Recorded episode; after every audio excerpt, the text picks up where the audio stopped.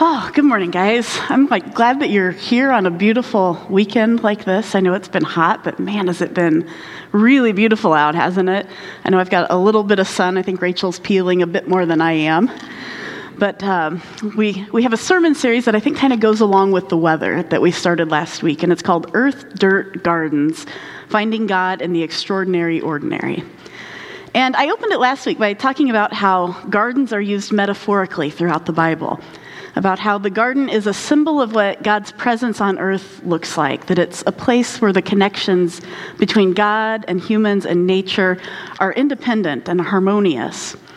And we talked about how gardens represent sacred space. And that the story of the Garden of Eden at the very beginning of Scripture tells us that the earth is a temple and that we humans are the priests of this earth temple. And then how later in Scripture we read that our bodies also are garden temples, and entire people groups are garden temples. And in fact, all of creation is meant to be a garden temple created to hold the presence of a God called love.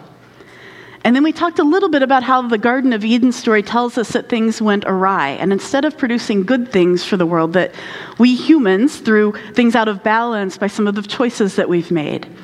And that we became disconnected from God and each other and from ourselves and from nature and how the spiritual quest of being human is the quest to rediscover this metaphorical Eden, of finding ways that help us restore that harmony between God and nature and humans. Now, there isn't a really great word in English to describe this kind of congruity that the garden temple imagery evokes for us in Scripture. But we've got some friends in Africa, our Bantu speaking friends, who have a word for it, and they call it Ubuntu. So, at a conference that I was attending a couple of weeks ago, um, the Reverend Naomi Tutu was there, and she's the daughter of Archbishop Desmond Tutu of South Africa. And she was talking to us about the sub Saharan Bantu concept of Ubuntu that informed her father's theology and that shaped his creation of the, the Truth and Reconciliation Commission that followed apartheid in South Africa. And she said, Ubuntu means something to the effect of, I am because you are or I am because we are. And it's a belief that there's a universal bond that connects all of humanity and all of nature.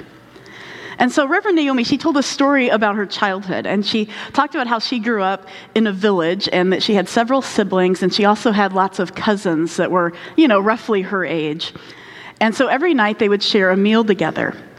And being the youngest of all of them, she said she didn't even know which kids were her actual siblings until her parents moved to London for a brief amount of time and she realized that she had cousins who couldn't come with them. And she said that when they would gather around the table together to eat every night, she said the tradition of her tribe was to take a large bowl of food and they would hand it to the oldest child. And then they would say to the oldest child, You are human because they are human. You are human because they are human. And what this was meant to communicate was you're the oldest, and you're presumably the strongest. And you have the capability to take more than your fair share, and you can deprive the smaller children of their food. But you have to remember that your very humanity depends on their survival and how you treat them. And so, if you deprive them of food and you take more than your fair share, then you've deprived yourself of your own humanity. You harm yourself when you harm others. And she said, This is teaching Ubuntu. And we talked last week about how the gospel writers suggest that being connected to a divine spirit called love, whom we Christians believe manifest in Jesus, that being connected to that divine spirit is a path to Ubuntu, to helping us restore Eden on earth. And so, what I want to do this morning is I want to co- press into this idea of connection to love just a little bit more this morning. And we're going to use John chapter 15 as our text. So, I'm going to start by just reading the first eight verses of that chapter. And this is Jesus speaking to his closest friends or his disciples. He says, I'm the true vine, and my Father is the gardener. He cuts off every branch in me that bears no fruit, while every branch that does bear fruit, he prunes it so that it will be even more fruitful. You are already clean because of the word that I've spoken to you. Remain in me as I also remain in you. No branch can bear fruit by itself, it must remain in the vine. Neither can you bear fruit unless you remain in me. I'm the vine, and you're the branches. If you remain in me and I in you, you will bear much fruit, and apart from me, you can do nothing. If you do not remain in me, you are like a branch that is thrown away and withers. Such branches are picked up, thrown into the fire, and burned. If you remain in me and my words remain in you, ask whatever you wish and it will be done for you. This is to my Father's glory that you will bear much fruit, showing yourselves to be my disciples. So, to begin here, we see once again we have this imagery of God as a gardener tending to his garden, right? And in this case, it's Jesus and other humans. Now, recently, I think I, I shared last week, I've taken to flower gardening. It's like a pretty serious hobby. And one of my dreams for our backyard is to have a climbing rose bush that I can train that will produce just tons and tons of roses. I don't know if you've ever seen pictures of like fences or trellises that just like are falling over with roses. Well, we've got, we've got like a wooden fence all around our backyard, and so my dream is that we're going to have just tons and tons of roses that can serve as the backdrop to our yard. But if you've ever tried to, to grow climbing roses, you know they can get out of control pretty quickly. And so you have to prune them and you have to keep them from taking over the yard. And to keep them producing good flowers, you have to, to prune them back regularly. Because we all know it's not that much fun to have um, you know, a big thorn bush that's just full of a bunch of thorny branches with no flowers, which is what Rachel and I had in our side yard for a while. So I planted this climbing rose bush that I wanted just a couple of weeks ago. And what I've been learning is that there are main vines or, you know, main canes that come up. And then you have to take those and you have to train them to grow horizontally. So you've got like these main canes that you, you train to grow like against your fence or your trellis like that. And then it's from those vines that you'll have the more lateral vines that come up. And it's those fast growing ones that grow up that actually produce the flowers. And so I went up and down our fence for quite a few panels, and I screwed in a whole bunch of hooks. It was really tedious work, and I've wrapped up a whole bunch of wire, and I've, I've made it so that I can try and climb those horizontal vines to start to grow all around our yard. You know, because if I can do that, then I can maximize that lateral vine growth. But to do that, I also have to trim away all the other branches. So you get it down pretty thin. You train them back, the ones that are like just sticking out awkward, the ones that are going to like poke you when you try and go in. I've got to trim back the branches that are dead and diseased. I even learned that I have to train back the ones that are like just crossing. Those of you who are gardeners know this. This was news to me. Like branches that are crossing rub against each other, and so they can create a wound that can allow disease to come in, and so you just cut them off. And then once a year, I need to prune even those flowering branches. I have to prune them really hard all the way down so that they'll continue to give an abundance of flowers next year. And so I think what we see here in the Gospel of John is Jesus is comparing himself to one of those main vines, right? He's comparing himself to one of those vines that grows horizontally and from which those vertical vines then can grow up and they can produce all of the flowers or fruit. He's saying he's like the source and we're the flowering branches. And he says his vine is love. He is love, and we're connected to him in love. He says in verse 9, Now remain in my love. If you keep my commands, you will remain in my love, just as I have kept my Father's commands to remain in his love. I've told you this so that my joy may be in you and that your joy might be complete. My command is this love each other as I have loved you. Greater love has no one than this to lay down one's life for one's friends. And then Jesus goes on to say that when we don't remain connected to love and producing beauty, that God the gardener, he can prune those parts of us. Now, when I was a kid, I remember I used to pray to God every night that God would forgive me of every bad thing I had done that day. I don't know if any of you guys had that kind of terrible psychological like battle but and i had this fear that if i didn't name off every little bad thing that i thought that i had done that day that if i died in my sleep something really bad might happen to me. And so i wanted to make sure i'd ask forgiveness for everything that i had done. Now clearly i don't believe that anymore and i certainly don't want any of our kids to grow up believing that. But because of my faith background i think when i read scriptural passages about like pruning off bad things about me I have a little bit of like an instinctual reflex that causes me to feel a little bit anxious. And I'm hoping that you don't have that, but I would bet that at least a few of you grew up like overly concerned about whether or not you were sinning or whether or not you were quote unquote holy enough for God. You know, I was once in a workshop and there were two pastors that were leading this workshop. And they, the way they presented things is they asked three people to come up and to stand in a, a little circle and hold hands. And they said, okay, these three people here are the Trinity Father, Son, and Holy Spirit. And then they wrapped the Trinity with a white sheet. They told them to hold it around them. And then they asked somebody else to come up. And they wrapped that person in a black sheet. And they said that person represented like sinful humans. And just as an aside, I think there are racial undertones to using white to represent like goodness and purity and black to represent badness and evil and impurity, you know, that I think we Christians need to be cautious about and to get away from. But that aside, these pastors, they then instructed the man who was wrapped in black sheet to start to slowly approach God. And as soon as that person's shoulder was like touching the outside sheet, we were told that there was like an explosion that happened. And the sinful human was blown away from God because God's holiness couldn't handle the evil of the human. And as I watched it, I just thought, this isn't what Jesus teaches at all. Like, when Jesus, those of us who are Christian, we confess Jesus as both human and divine. When Jesus came to the earth, if Jesus was divine, he wasn't going around like blasting people away and blasting away every person who touched them because they weren't holy enough. Not even the people you might think we would repel away. But it was completely the opposite. Jesus went around deliberately touching, like literally touching, all of the people that other people might think were unclean or evil or sinful, right? In order to show that they were actually worthy and that they weren't unclean. And this is why I actually think it's helpful in here that Jesus says in verse 3 of the chapter that we read in John, he says, You're already clean because of the word I spoke to you. And for me, I think it's like he's assuring his audience that this passage isn't about being like good enough to be part of the vine. It's not saying if you're not holy enough, God's going to cut you off. Right? This isn't about our salvation. It's not about our worthiness before God or our belonging. Jesus says, it's like just so we're clear, you're already clean because of the word that I've spoke to you. I think this passage is about getting the most beauty out of us. It's about getting us to produce the best fruit, the tastiest, the finest, the most nutritious fruit for the world.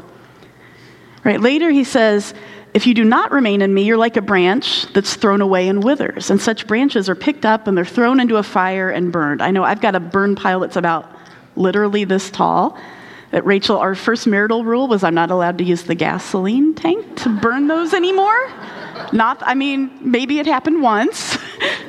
I, well, I mean, I grew up in the country, and so I mean, I kind of learned how to do it so it wouldn't explode the can. But that, that's a whole, yeah. I, it's it's understandable. It's totally, it's totally cool. I don't do that anymore. right, but anytime you're trimming things, like you, you know, you have a little burn pile that you go and you burn. And I think it's not like if you're not good enough, God's going to cut you off and throw you away and burn you. But the language here is you're like a branch that withers right? And that's not warning us that we're going to burn in hell if we don't love Jesus, which is what I think some people were taught to read that verse that way. I was. But I think the verse is telling us that anything we do apart from love, those parts of us that develop out of fear and out of selfishness and so on that are not producing good fruit and flowers, saying those parts are as useless to us and to the world as dying branches.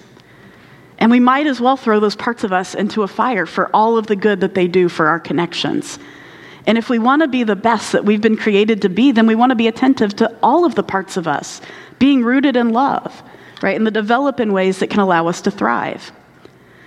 John 15, 10 to 13. Now remain in my love.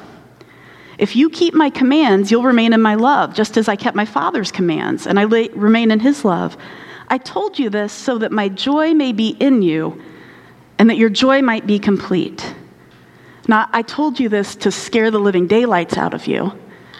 I've told you this so that my joy might be in you and that your joy might be complete. Right? He's wanting to multiply our joy in life. Here's the path to joy. Right? So I'm the kind of person I like to like get tasks done. And I get satisfaction by like, you know, like ticking things off of a list. Do we have anybody else in here like that? Probably a few. I know it's like a little personality thing. And in pastoring, you know, we, we create a lot of our own job structure. And so I usually have two running lists that are, that are going for me. I have one with like short term tasks that need to be done like this week. And then I have one that has like long term projects that I can make sure that I'm moving forward, right? Even if they take a little while. And so knowing this, this thing about myself, when Rachel and I, when we moved into our house a few years ago, I knew that I was going to really enjoy the yard work. So if you, I don't, some of you have been to our house. We just have like a city lot in Ypsi. It's not like an enormous thing, but for a city lot, we actually have a pretty big, lush backyard. And I was feeling good about like, oh, I can keep, I can keep the yard mowed. I'll enjoy being out there and, and keeping the hedges trimmed. But I was feeling a little bit hesitant about the flower beds. And I think it's because I had in my mind that I wasn't sure like how to make me feel like they'd be done. And it was like I didn't know how to put the upkeep into a list that I could just keep checking off because the weeds just come. I mean, I weeded yesterday and they're already back this morning. You know, like mowing the lawn, I can check that off every week. And then Rachel turned me onto a couple of shows, a couple of gardening shows that I think I mentioned last week, a couple of British gardening shows. So we're talking like, you know, some people watch golf. I watch gardening shows. Big Dreams, Small Spaces, Gardener's World. And for me, Gardener's World was like taking a whole bunch of master classes in gardening. Like I never would have been interested before, but now I'm like, oh, I've got to figure out how to trim a foxglove. right?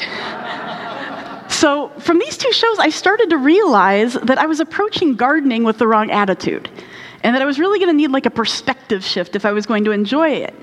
Now, some of you probably, you know, if you've got green thumbs, you already know this, but something inside me had to kind of click for me to realize that flower gardens, and especially like the really free flowing cottage garden um, flower beds that I really enjoy, they're never done.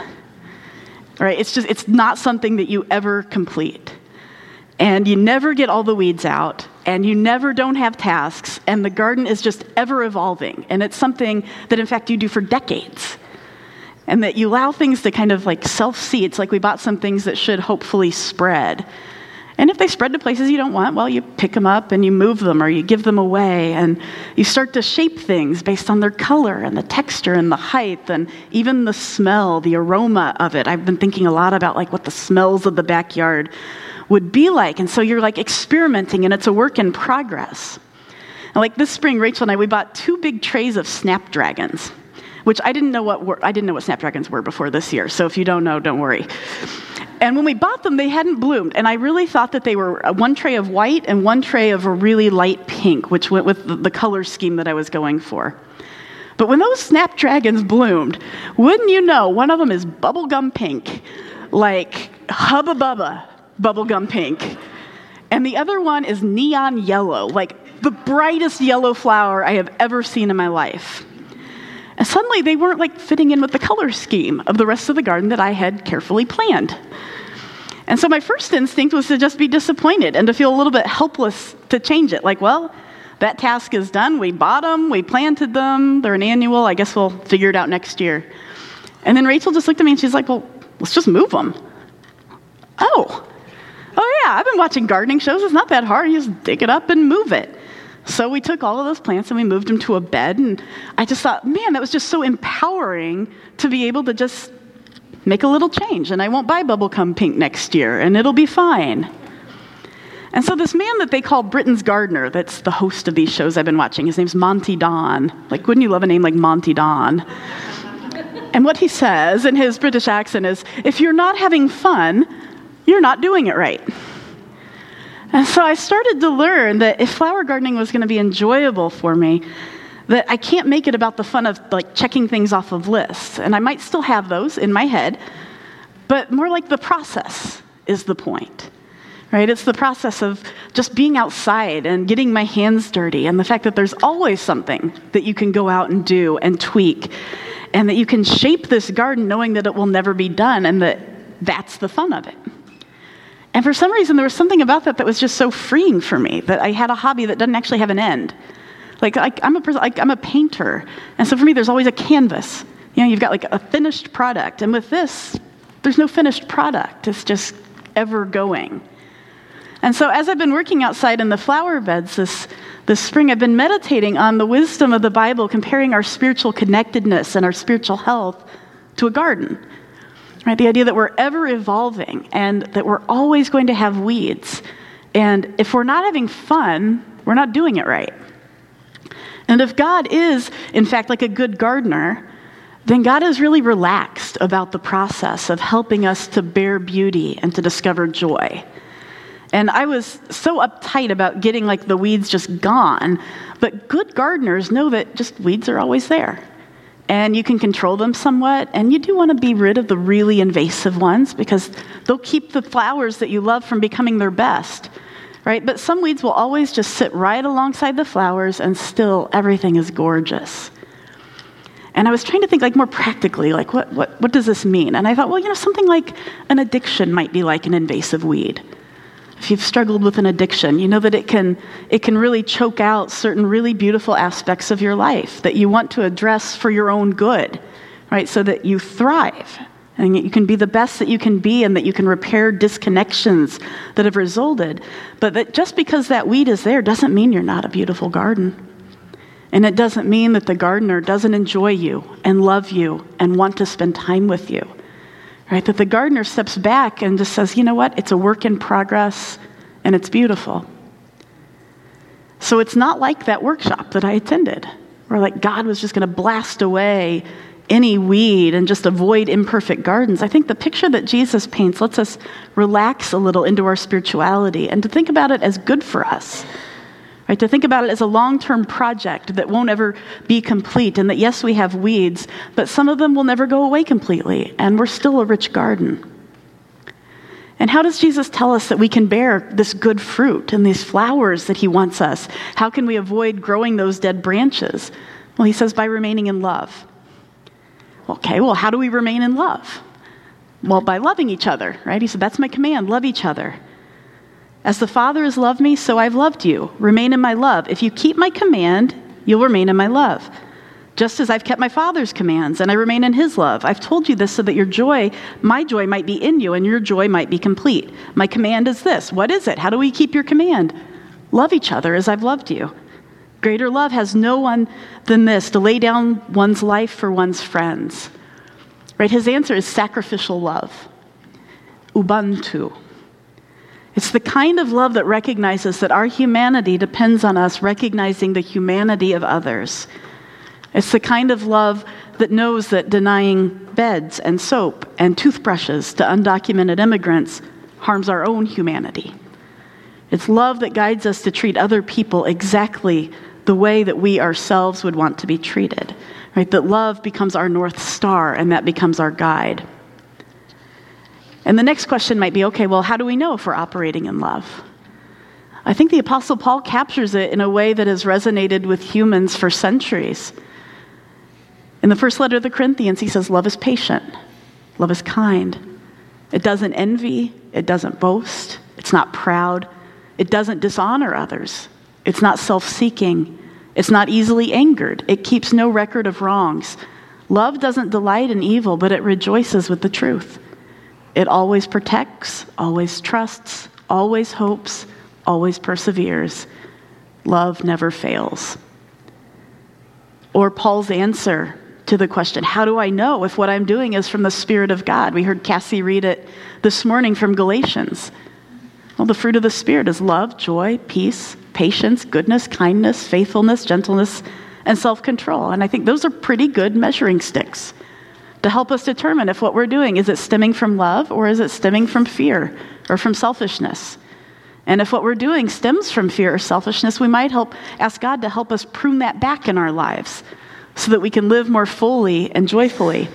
Now, I didn't put this in my notes, but I was thinking on my way here, I thought one of the little tips in one of those gardening shows that was helpful to me was somebody who had a really lush garden said, just spend 20 minutes a day going around and deadheading the flowers.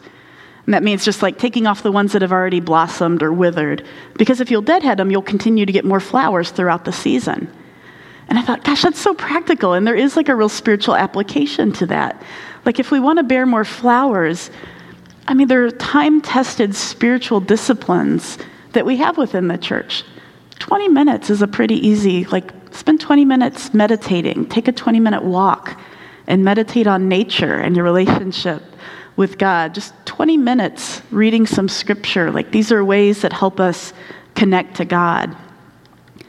I'm going to leave us with a, a quote from the Archbishop Desmond Tutu, where he's describing this concept of Ubuntu. He said, Ubuntu speaks of the very essence of being human. We say, hey, so and so has Ubuntu. Well, if that's true, then you're generous and you're hospitable and you're friendly and you're caring and you're compassionate and you share what you have. It is to say, my humanity is caught up, it's inextricably bound up in yours. That we belong in a bundle of life together. We say a person is a person through other persons.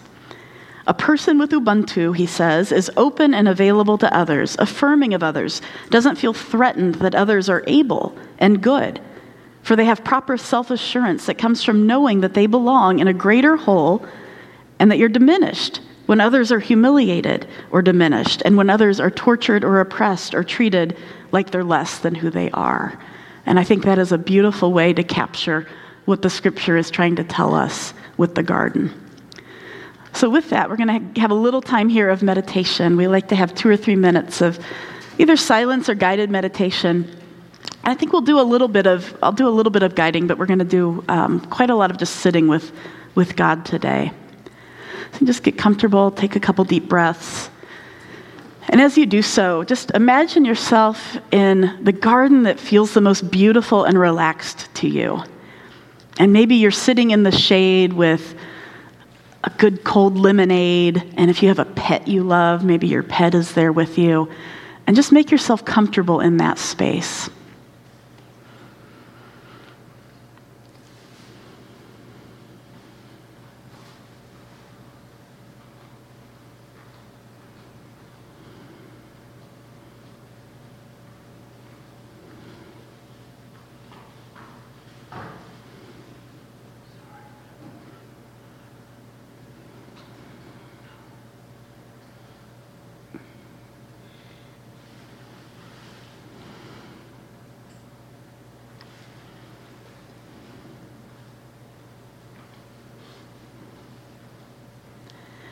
And as you sit there, just sit in that idea that you also are like a garden.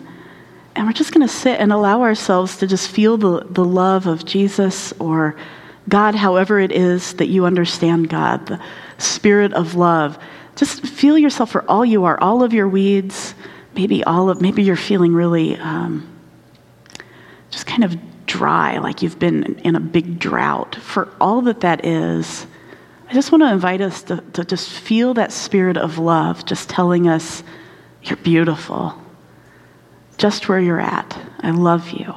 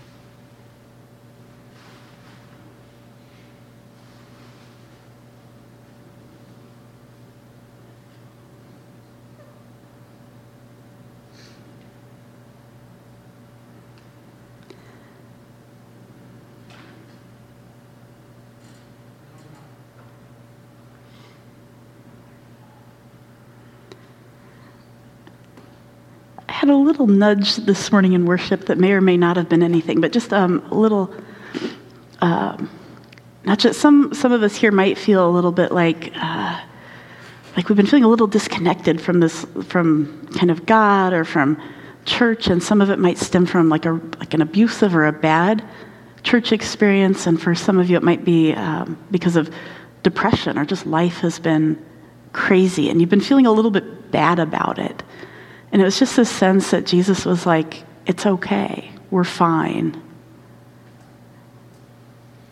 And it's from this place of just knowing that we are completely loved and that God looks at the weeds and all of us and says, You're still a beautiful garden. It's from this place of trust and of complete love where we can then offer ourselves to this good gardener and say, If, if there's anything that is causing me to, to from having joy, from keeping joy.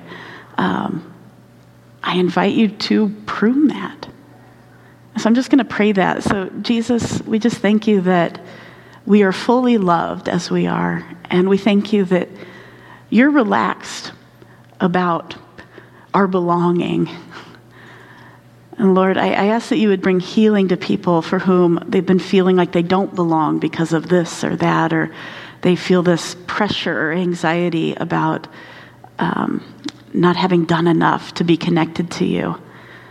Lord, I just ask that you would breathe more joy into our lives and that you would help us enter into this relationship or this spiritual quest of being more connected to you from a place of just experiencing the tremendous grace. That if we're, if we're not having fun or if it's not producing joy, then we're not doing it right. From that place, Lord, we invite more of your spirit and more of your love. And I ask that you would help us to be like those flowering branches that remain connected and rooted in love. And I ask for your blessing on all of us as we go forward this week. Amen. Amen.